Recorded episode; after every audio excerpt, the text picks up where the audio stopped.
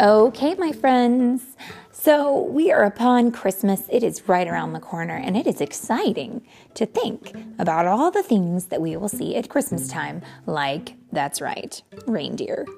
And I have got a story for you today. Um, it is not about a reindeer, it is about a moose, but he also has antlers.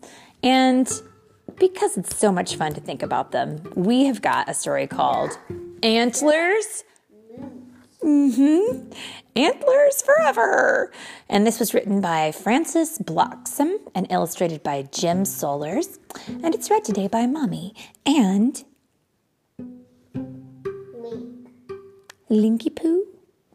No, you can just call me Link. Just plain Link. You know, I'm really happy to be with you, Link. I'm so glad you're with me today. Are you ready for your story?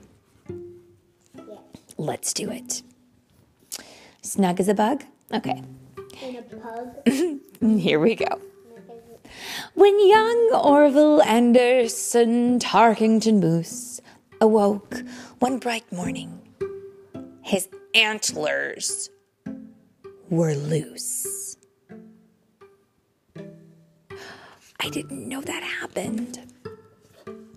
Oh dear, cried poor Orville.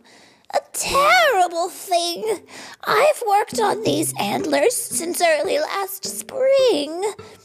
Now winter is coming, and what shall I do without my fine antlers? Oh, boo hoo hoo. I've polished them daily and kept them quite strong. Now, what in the world do you think has gone wrong? It's vitamin M. That's the thing that I must lack. You get that from beezels, and those grow out back. Ugh, I really hate beezels. They're stringy and tough, but losing your antlers is serious stuff. So, Orville ate beezels. Ate beezels galore until he was full. Then he burped and ate more. Are there any foods that you don't like to eat, but you know you must eat because they're good for you? Potatoes. I'm allergic to potatoes and blues. Yeah. But since I'm a sage, I can eat them. Oh, Sage, sages can eat anything. there's a lot to unpack there. Um, if you are allergic to something, you probably should not eat it. But sometimes there are things that you don't particularly like the taste of, and that's a different story. Like there are some things that I do not like the taste of, but I eat them anyways because I know they are good for me. And we won't discuss what they are right now. Let's move on with the story. I'm so full of beezels. I'll sit down right here. He sat, and one antler slid over his ear. How dreadful! Groaned Orville. This really is foul. I need good advice. So I'll go talk to Owl. Because of his eyes and the calm way he sits, Owl looks like a bird with remarkable wits. He walked with great care down the path to Owl's tree. He knocked and he waved and he called out, It's me. I have a big problem. My antlers go flop. If they aren't fixed soon, I'm afraid they will drop. Owl, I know, I know. Owl blinked his large eyes and he curled his strong toes. Just what he was thinking of, nobody knows. Young Orville, Said Owl. I'd have thought that you knew that antlers like yours are held on by a screw.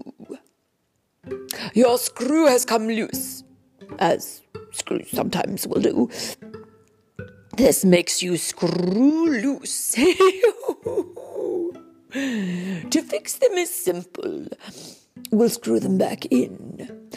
I'll hold them in place while you turn around and spin. Oh, thank you, said Orville. You're so very kind. Grab hold of my antlers. We'll give them a wind. With Owl holding on, Orville started to spin. There was screeching and flapping, a terrible din. Then finally they quit.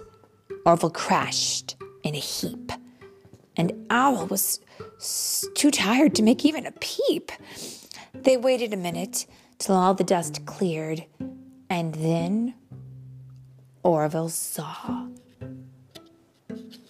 It was just as he feared.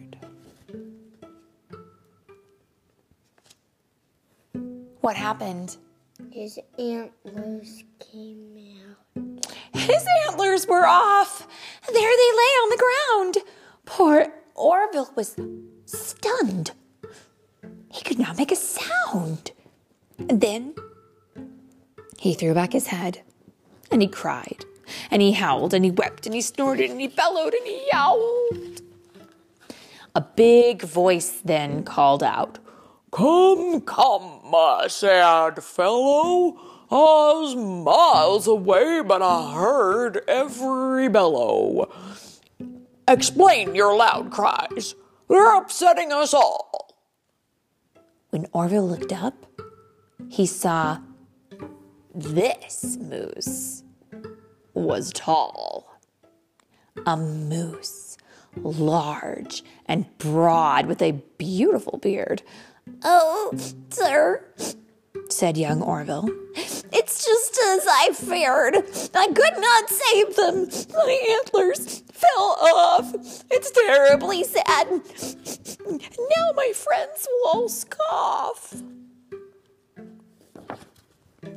Hmm, said Big Moose.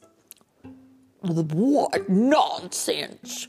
It's clear you don't know that moose shed their antlers so new ones can grow. You must wait till spring. Then new antlers will sprout and they'll be much bigger. Of that, have no doubt. They'll also be heavy, and that's why it's best that antlers fall off so your head gets a rest. It's antlers forever, a new pair each spring. Isn't a moose just a marvelous thing? Now, goodbye, Orville Anderson Tarkington Moose. I'll soon look like you, 'cause my antlers are loose. And that is the story of Orville the Moose, who learned not to fret when his antlers got loose. So, can I explain a couple things to you about antlers? Okay, so antlers begin to grow when a moose is about a year old. And by the time he's 18 months old, a young moose will have small, spiky antlers. And antlers, large, ant, large antlers with many prongs, the little pointy bits that come up off of them, come as the moose gets older. And now, food is as important as age, though. A food has to, ha- uh, a moose has to have plenty of good food in order to grow large antlers. Now, what does that make you think of? Just like a person who has to grow teeth and they fall out, then we regrow them but that only happens once. With antlers, they do it over and over and over again.